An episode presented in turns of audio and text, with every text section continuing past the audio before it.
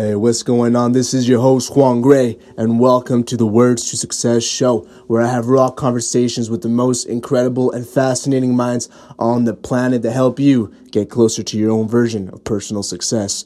On today's episode, we're going to get into more development technicalities as I bring on Joe Casabona, who is a course teacher, developer, and business owner. We talk a lot about how to get into freelancing when you're first getting started, running and starting a podcast, because so many of you have been asking for that, and creating those first sources of income so you can make whatever dream happen. This and so much more. I hope you guys enjoy and take action because that's going to make all the difference. All right, let's get to it. Vamos, vamos.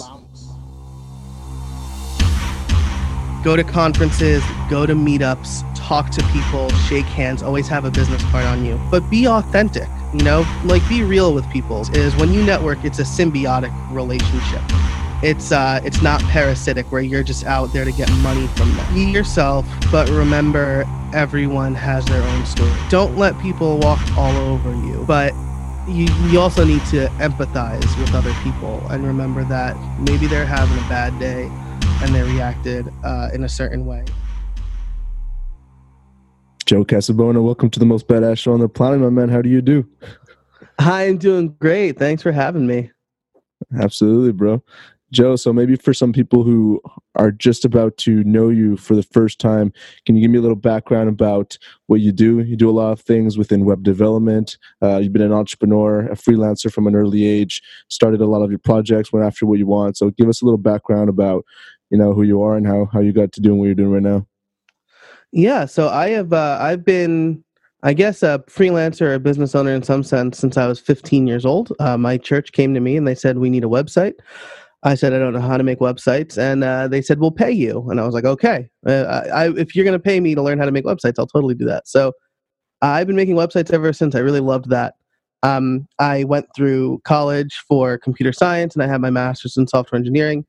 And today, on top of web development, I do uh, teaching online courses. I teach at the college level, and I run a couple of podcasts. Mm-hmm. Awesome. And from a uh, the podcast standpoint, right now your most popular one is "How I Built It." Correct? Yes, that's correct. Yep. And how how did you build that?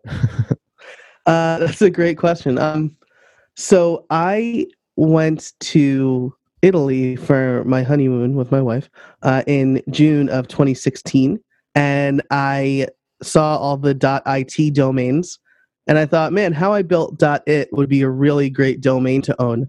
So I bought it and as I was thinking about how I could use this domain, I thought it would be really cool to kind of hear people's stories. Uh, and at the same time, I was looking to launch my online courses business. And so I was asking people in that space, how did you build your online courses business? And so I thought, I've got the domain. I'm asking people these questions. I should make these conversations public. And, and so uh, I put up the landing page and I launched the first episode in August of that year. Um, a quick side note is that uh, about a month after that, NPR launched a very similarly named podcast. And that has, I want to say it's unfortunate because there's a little bit of brand confusion, but I think it's been pretty good for me. Uh, so there's that little aside.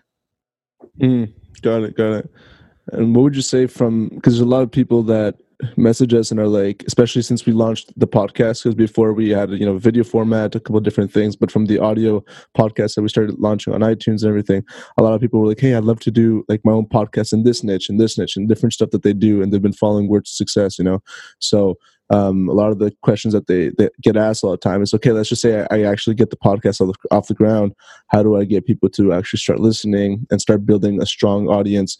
You know i, I know that you started getting your first couple thousand uh, uh, downloads in, in your first episodes right? And i think in your first month right? So how does someone do that? We've been getting like big growth since the beginning that we started it, but we've been pushing it. And we already had a large audience. So, in your opinion, someone who's maybe just starting out doesn't have that large audience in the beginning, how do they make that happen to uh, to actually have a uh, people that are going to listen? Uh, yeah, I think that's a great question, and um, you know, Seth Godin a few months ago wrote a blog post that said podcasting is the new blogging, and so I feel like there's a lot of similarities. People are asking, how do I, you know, people were asking, how do I grow my blog? Now they're asking, how do I grow my podcast? And part of it is is showing up, right? Uh, the the best thing I think I do for my show is every Tuesday at 3 a.m. Eastern time, my episode ships um, every Tuesday. So uh, without fail, I need to. I try to meet that deadline. People know when to expect my show if I'm going on a break, they know that I'm going on a break and there's some time to catch up maybe.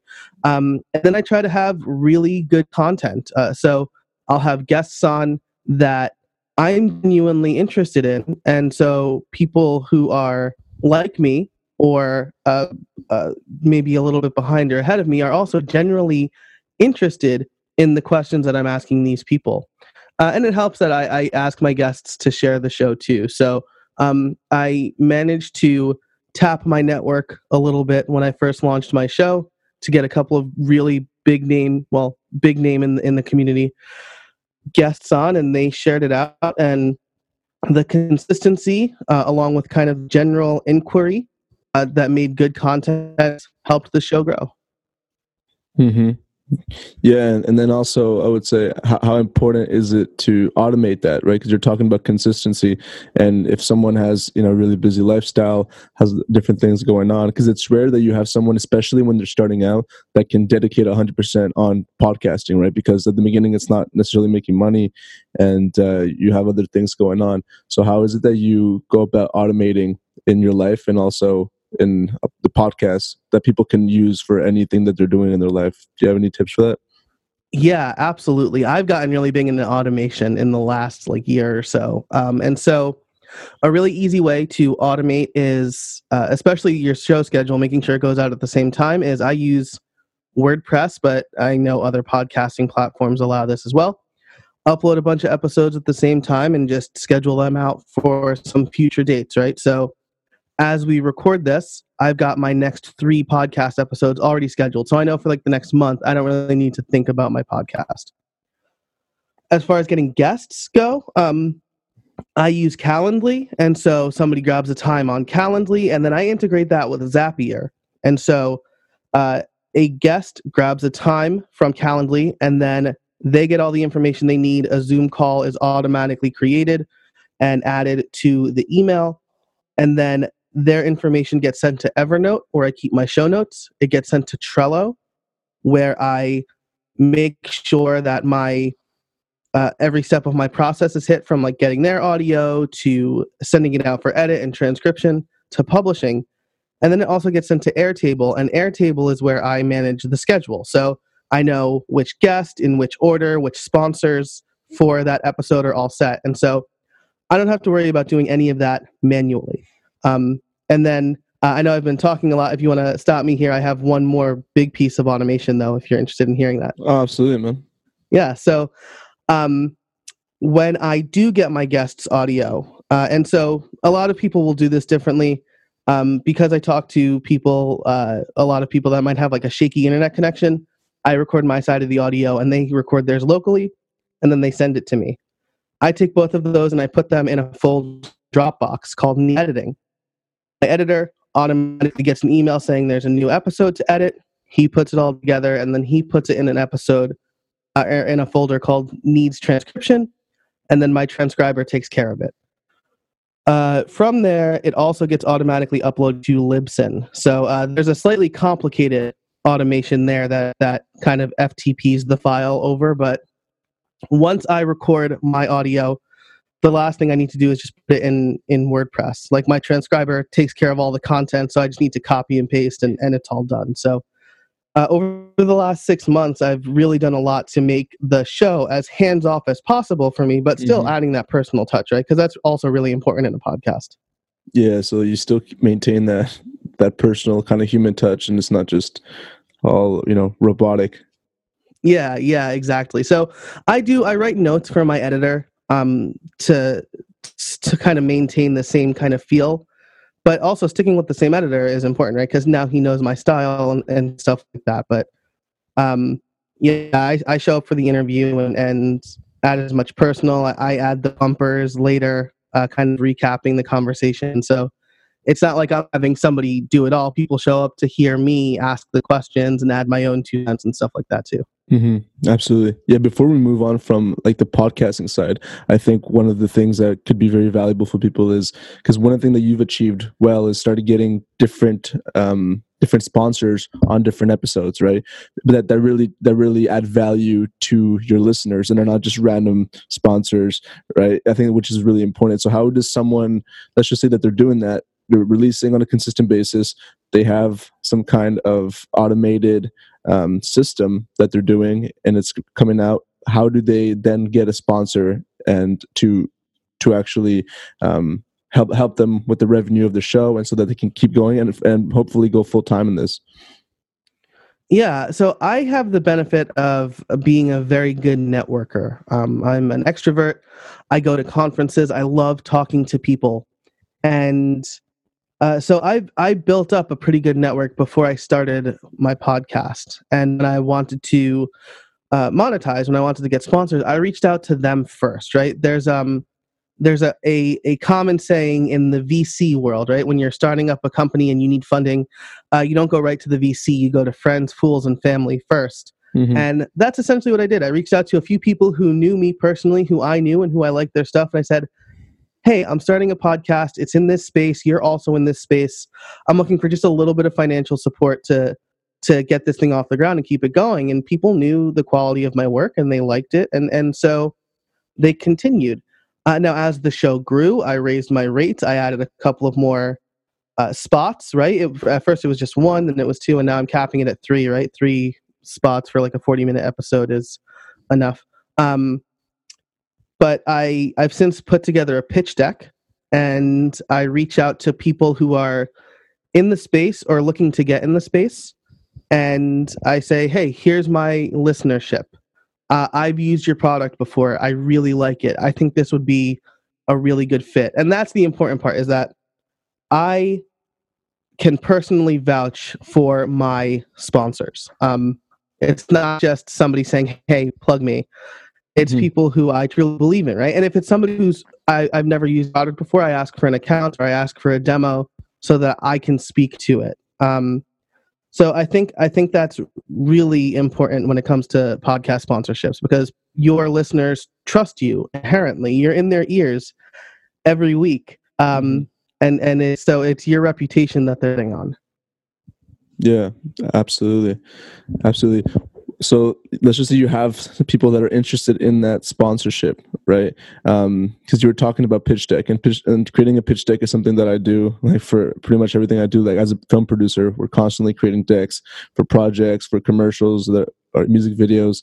It's always creating that pitch deck to get the either the production company on board um, financing as you know. And i've done that for podcasting as well but for people who don't know what a pitch deck is how can you explain it especially for for podcasting yeah, that's a great question. So a pitch deck is basically it's it's an informational deck, right? So uh, when I go to somebody and I say, "Hey, I'd like you to sponsor my show," uh, or or I think you would be a good fit for my show.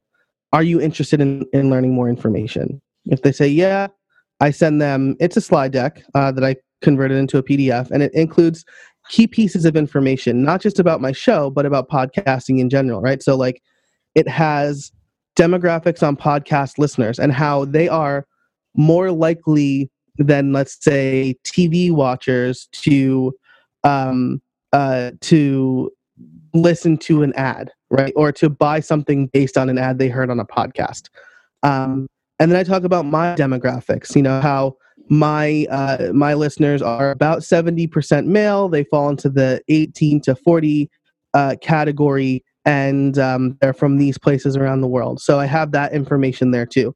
I have logos of previous sponsors, and then I have my uh, my sponsor uh, packages. And in those, I don't just have like I'll read your, uh, I'll do like a thirty second read or whatever. I have everything that I have to offer, right? Because I'm not like a, a Gimlet Media or a How Stuff Works.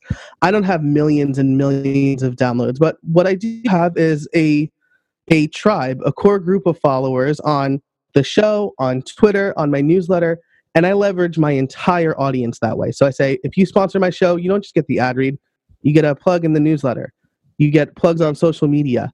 uh, at the right price, I'll even make a YouTube video for you. Um, and then I have some information about myself. So basically, it's the who, what, where, when, and how of my podcast. Mm-hmm. Yeah, and what do you think is, if you put yourself in the shoes of uh, the sponsor, what is it that they're they're most looking for, and how can you differentiate yourself after you have all those key elements in the deck? So the ones who don't know me personally, right, or the ones who are not just like looking to um, support something in the in the WordPress community, which is where I'm most deeply embedded. Yeah, they're looking for a return on their investment, and so the numbers that I drive home and the reach that I'm driving home, um, and the fact that people trust me in the WordPress community because I've been here for 15 years, I think that's the thing that resonates most with them because even though my um, CPM, which is uh, cost per mille, right? It's like a, it's basically the amount of clicks that mm-hmm. you'll get per thousand listeners. My CPM is not great, but my cost for acquisition uh, or my my cost per acquisition CPA is maybe better because the people who do tune in are the people who really trust me. Yeah, yeah, amazing.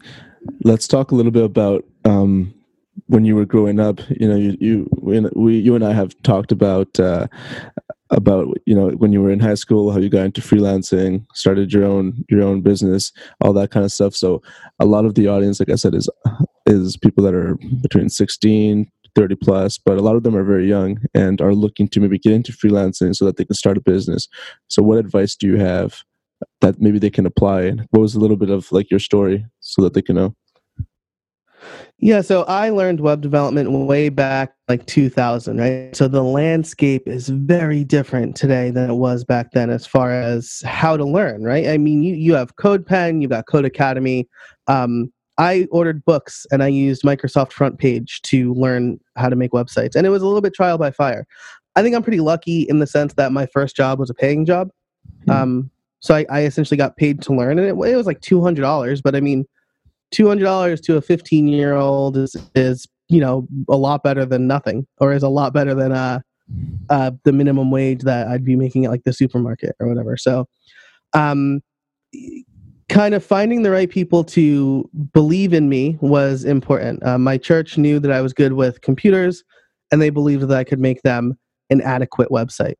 Um, I also worked at a deli at the time because I'm a New York Italian and therefore I'm a stereotype. So I worked at a deli, mm-hmm. and um, the owner of the deli kind of took me under his his wing. His name is Joe Rizzi, and um, I am forever grateful to him because he's the one who first encouraged me to raise my rates.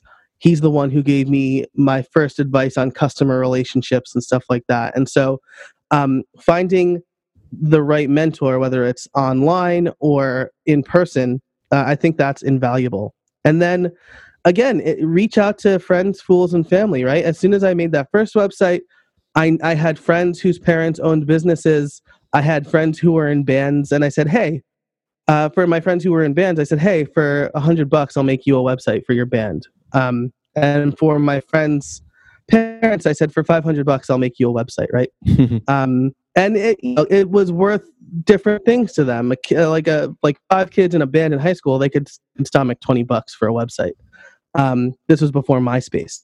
Um, and then for the business owners, like you know, they needed a website anyway to get found by Google or to put up their portfolio, and so five hundred bucks was a drop in the bucket for them based on the jobs that they were getting from the website. But um, you know, I reached out to those people and I said, for a relatively small fee, I'll make a website for you. And I built up my portfolio and I learned skills and I um and then, you know, by the time I got to college, I was pulling in a couple thousand dollar jobs. And by the end of college it was tens of thousands over and and was being in high school taught me a slow build, right? I didn't need to get up and running quickly. And maybe that's the secret, right? Nothing you do well is a get rich scheme. Um, it's going to take some time to develop the skill and develop that um, uh, trust that people will have in your work. Mm-hmm. And what would you say was like the toughest, the toughest uh, challenge that you had while you were while you were building all this? Uh, when I when I was confident enough in my abilities to know I did good work, people still looked at me like I was a kid, um, and so they didn't want to pay me adult prices, quote unquote, right? So I had one guy who was like, "Hey, uh, you want to make me a website?" And I was like, uh, "Yeah." I quoted him at like a couple thousand dollars for a simple website, and he said, "Couple thousand dollars." He's like, "I thought you were in in college." I'm like, "I am, but I do really good work." And he goes, "Well, I can hire an intern for like 15 bucks an hour." And I'm like, "All right, well, you're not going to get the quality of the work I'm offering you, but if that's how you view me, then I'm, we're not a good fit." Um, so it, it was i think that was probably the toughest part. And then like first problem uh, the first time you encounter a problem client is always stressful because it's the first time and you don't know how to handle it. And even today like i had my first charge back within the first year and it like it upset me. Um, and i'm 33 years old. Um, so you know stuff like that when you're uh, in your early 20s and like you have a client who's like so mad and they refuse to pay you and you're like how do i handle this? Um, is is stressful but it all generally works out. Or mm-hmm. it's it just has to be you know water off your back uh, and you can't let it get to you. Absolutely.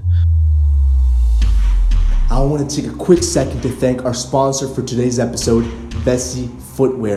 They are literally the only everyday sneakers that you can actually wear every day. They are super stylish, 100% waterproof, breathable, extremely comfortable. Oh, and they're even vegan. Honestly, when I found out about this brand, I knew I wanted to try them out. And after I did, I hit them up to work right away because after wearing them for months, I genuinely love the product and want to support so more people can actually enjoy the Vessi shoes as well. To check them out, you can go to vessifootwear.com. That's V E S S I footwear.com. And I can guarantee you won't regret it. Let's get back to the show. Vamos. And what would you say is success for Joe Casabona? Success for Joe Casabona is the ability to uh, put food on the table for my family, uh, live comfortably, but still have time for my wife and daughter. Um, I, after college, I had a couple of jobs, uh, like full time, real quote unquote jobs, right? um, full time jobs to learn the tricks of the trade, right? I think that's really important too. Um, and I left that job, the, my most recent job, um, shortly after my daughter was born, because it was an agency job, and agency life is demanding. You have high-paying clients who want you on call all the time, and I thought I'm losing time with my family, and I don't want that. So, um, if I can make a, a decent living and also spend time with my family, that's the most important part to me. Got it. Sweet man. Very cool. What would be your, your biggest pieces of advice for someone who was in your footsteps? Like is in your footsteps like where you were a couple of years ago? Uh, networking is has by and large been the main piece to my success. Um, so I would say go to conferences, go to meetups, talk to people, shake hands, always have a business card on you. Um, because my that agency job I got I got through people I met at conferences. We uh, we shared cigars and talked, and they liked me, and I liked them, and they hired me. Mm-hmm. Um, and I'm forever grateful for that job. I learned so much in the time I was at that job um, that uh, I I don't know if I'd ever be able to repay them, but that's due to to my ability to go out there and network and meet people. Mm-hmm and as in like networking because i agree networking is probably one of the most uh, important stuff that people could do especially as young people so that they can start building it as they're young right so that it, they're always adding to their arsenal. And if they need to connect someone with some other person that has certain type of skills you already know who you can talk to. And you become very valuable to a team that way as well. Um, what would you say are like some main uh, some main things that you've learned that have helped you with you know networking and kind of connecting with people that that can actually help you and that you can actually add value to them as well right? Yeah absolutely. So uh, i think the the most important thing is to um, get out of your comfort zone a little bit because it is hard to just walk up to a complete stranger and say hello, right? Uh, Hi, I'm Joe. Like you, know, you don't know me from Adam, um, but you got to do that a little bit. So you know, uh, walk over to a group of people and listen for a little bit, and then introduce yourself. Um, people say have your elevator pitch ready, which is like the 30 second um, sound bite of who you are and what you do, right? And the idea is that you should be able to say it in the length of an elevator ride. Mm-hmm. Um, have have that ready uh, but be authentic you know like be real with people because people can generally detect if you're just in it to get something from them and that's my last piece of advice is when you network it's a symbiotic relationship it's uh it's not parasitic where you're just out there to get money from them. Um you're there as you said to be a connector. Um so yeah maybe you can do something for that company. Maybe that company can do something for you. But maybe you know somebody who can help that company or vice versa. And and i think that's important. It's it's not a bunch of one way connections. It's um, you're essentially like the center of a bunch of crossroads and you're directing people in the right way mm-hmm. yeah we were talking about automation for you know you were saying how how automation has been an important thing that you've been doing for the past year especially do you have any kind of um, system or automating for for networking? Uh, yeah, I absolutely do. Um, man, I feel like you you uh, you really know the right questions to ask here. This is great.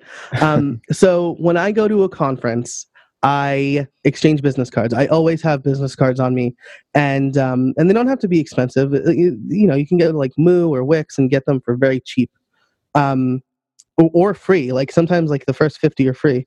Mm-hmm. Um, and I always exchange business cards. When I get somebody's business card, I take a picture of it in Evernote, uh, and I do, the, I, I do the exact same.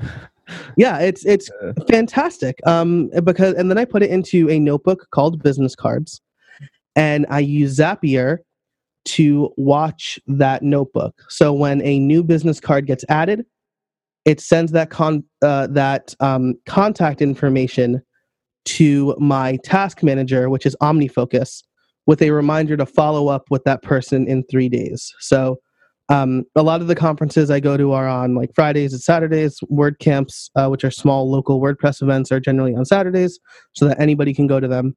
Um, and uh, so I always get a reminder on Monday or Tuesday to follow up with that person. And so I make sure to capture their business card, write a couple of notes about what we talked about, why I would follow up.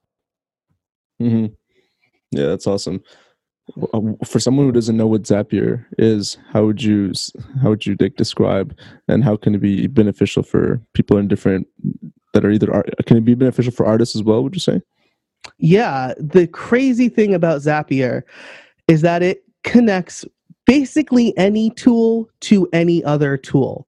Uh, it's incredible, and any developer can add Zapier support. Um, or if you have an iPhone you can use Siri shortcuts with Zapier. And so Zapier, to go back to your initial question, is an automation tool. It's pronounced Zapier. Zapier makes you happier. Um, and it, it connects apps. So uh, some of the automations that I talked about, right, where uh, it connects Calendly to Evernote, where I connect uh, Zapier to Calendly and it pulls in my Calendly information. And more important, it watches Calendly. Um, and when there's a change detected in Calendly, it processes that change based on the rules that I set up. And if it meets the criteria, it sends that information to Evernote automatically. Um, and you can do this with anything. Like I have, um, I have a Zap that when I publish a new podcast episode, it publishes uh, that same information on my personal blog or a different blog a few days later, right? So it's it's published because it's this is a relatively new podcast. It's not my most popular one. I want it to get as much reach as possible, but I also don't want to have to remember to blog about it every day. So it grabs the content. It says, "Hey, there's a new podcast up over here. Click here to listen to it." Um, I've got I've got Zapier or I've got Zaps set up to whenever I get a payment in PayPal um, that is not from an invoice payment to send it to FreshBooks as other income. So all of my books are managed that way too. It's just it it it it's the um the worker part of my management brain. Mm-hmm. Yeah, Yeah, well, you're you're putting good points uh, also about different applications, and you're you're uh, definitely a tech person, a tech guy, right? So I kind of feel like asking you, what would you say are three applications that can be beneficial to artists, maybe producers, entrepreneurs, people that are our audience um, that they can use in their life that they maybe don't know of? Uh, like like tools outside of Zapier. You mean like um, just like regular things that might help them out? Exactly, like for either for productivity or either mobile applications on their phone. Yeah. So there's um I mean, this is like really personal uh, stuff that you might be working with or whatever. But the things that work best for me are OmniFocus because OmniFocus, uh, that's the task manager for iOS and Mac, um, and they're rolling out a web version of it very soon. But um, they that makes it very easy for me to capture thoughts when I have them uh, and then organize them later, right? So, like, I have an mm-hmm. Apple Watch app. When I think of something, I just talk into my Apple Watch and it gets added to OmniFocus. Um, and then later I can organize it the way I want. Um, another app that I've been using a lot lately is RescueTime. Uh, and that's a time tracking application that sits on your Mac and tracks everything you do. Um, within reason. And then you can categorize um, everything that it tracks. You can see your productivity. And I'm really bad at time tracking. So the fact that I now have this to see, oh my God, I spent four hours on Twitter yesterday. I need to make a change in my life. Mm-hmm. Um, and then it, it also has focus time, which blocks like social media and other distracting sites. Um, and then, uh, so that's time tracking. I also use screen time for that. But the other thing I would recommend is if you're an iPhone user, um, Siri Shortcuts is a fantastic tool built into iOS 12 that is very similar to Zapier in that it connects actions on your phone to do other things. So, like when I get a new sponsor, I run a Siri shortcut to um, create a new project in OmniFocus for all the things I need to do for that sponsor. Or when I plan a trip to a conference, I have a Siri shortcut that accepts um, the location and the dates, and then it figures out what I need to pack and when I should book my flight and all that stuff. So, um, Siri Shortcuts is super powerful, and it's built right into your iPhone if you have an iPhone or or your iPad, iOS. Amazing, amazing. And it, also, you mentioned FreshBooks uh, before that. So, is that what you use basically to track all your personal expenses and your business? Totally, yeah. So I've uh, I I used FreshBooks exclusively from like 08 to 18 and then I thought that I needed something different. So I went to QuickBooks for a year and that was a mistake. Um and uh, you know, QuickBooks, like accountants love QuickBooks, but uh, the that FreshBooks offers for, especially you know, like um, solo people like me, freelancers or smaller companies, is fantastic. So in 2019, I'm I'm back on FreshBooks, um, and it's a way for me to invoice. It's a way for me to track other income, and I do all of my business spending on a single credit card. Um, and so I've connected my credit card to FreshBooks, and it does a pretty good job of organizing everything automatically. So I don't need to worry about doing my books more than like once or a month either. Mm-hmm. Absolutely. I know that uh, from watching some YouTube videos that you have a lot of books in in the office where you do your podcast. So I know you're a big reader. Uh, a lot of the the audience as well loves loves to read. So what would be, I guess, three books that have helped you in your basically in your life in general? You know that you could you could recommend to people. Man, that's a really good question. And I've like I've resolved this year to read 18 books. I'm like well ahead of that. I've already read four or five this year. Um, so I'm gonna go with a book that has stuck with me for like as long as I've been reading stuff that wasn't assigned to me in school is a book called Masters of Doom. It is about the guys who started ID Software, who created the game Doom. Um, and I was always into computers, but just their story was very interesting to me. Um, so I, I love that book and I would recommend that one. Um, a book I med- uh, read more recently is called Atomic Habits by James Clear. Um, and uh, it's I like this book because he doesn't promise that you're going to change your life overnight, right? Like it's kind of the opposite of the four hour work week, and it's like just do this and you'll be great. This is like things take time, and you need to ingrain that into your you need to ingrain changes into your life incrementally so you keep doing them and so atomic habits is a really good book for that and then the last book i would recommend and this is just because i'm like kind of an i'm like a nerd about basically everything it's a book called sapiens. Um, and it's i mean like it's been recommended by like barack obama and bill gates. And it's a brief history of humankind and it's just really interesting to see that for like the first million two million years basically of our existence we were um you know we were uh, on even keel with other uh mammals and then in the 500 years since the scientific revolution, we have changed a lot of things. And so that book is just super interesting from like a historical context of, of humankind. Yeah, I've heard a lot about that book, so I think I'm gonna I'm gonna read it now. it's it's a big weighty read, so uh, allocate some time for it because it's um it's like 500 pages, but it's also like dense uh, oh, stuff. You know, it's it's not like a business book where you could probably get away with just skimming it.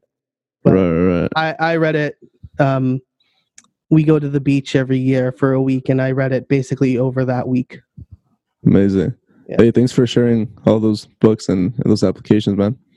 Hey, my pleasure. I uh, I love sharing stuff like that. So awesome. So just to finish off, man, I, will I'll ask you the last question that I ask all my guests. So I'm giving you a piece of paper right now, and on that piece of paper, you have to write down what is the most important thing or the most important things that you've learned in your life so far. And that's maybe the a note that you're going to give to someone that it's really important that you love a lot maybe your your daughters right? And it's the last time the last thing that they're going to see from you but they're going to be able to read that every single day and they're going to be reminded of you. What would you write on that piece of paper that would help them and what would be your words to success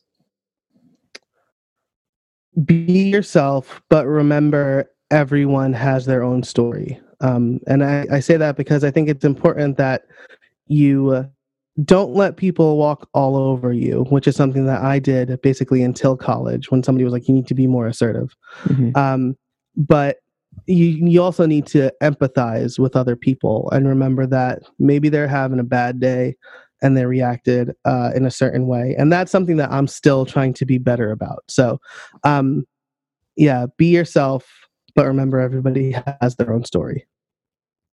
Love that, bro. I really love that. Really good. All right, man. Well, thank you so much for, for coming on and sharing everything that you've shared, shared a bit of your story and, and a lot of things that can be very um, applicable, you know, that can people can really take action on and learn about different things that they can apply in their own lives. So thanks for coming on, bro. Hey, thanks for having me. I, I had a great time. This is uh, this was a great interview. I really appreciate it. Absolutely, bro. Thank you. All right. I hope you guys enjoyed my conversation with Joe Casabona. If you want to learn more about Joe, you can go to wordstosuccess.com under episodes, and it's all there. All right. I hope you guys keep crushing it, keep pushing, but also let yourself be pulled by that passion. Because when you're pushing, you get tired. You know, there's only so much you can push. But when you change that around and you start getting pulled, like I'm pulled on a daily basis. Of course, sometimes you gotta, you know, you gotta get through things that you don't like and you push, but try to transform as much of your day, as much of your week, as much of your month, and as much of your life to being pulled by that passion. All right. I'll see you guys on the next episode. If you want to follow us at Words to Success on Instagram, a lot of new content on there, and you guys can go check me out and, you know, reach out to me personally at Juan Gray. I'll see you guys on the next episode. Keep spreading peace and love. Vamos, vamos.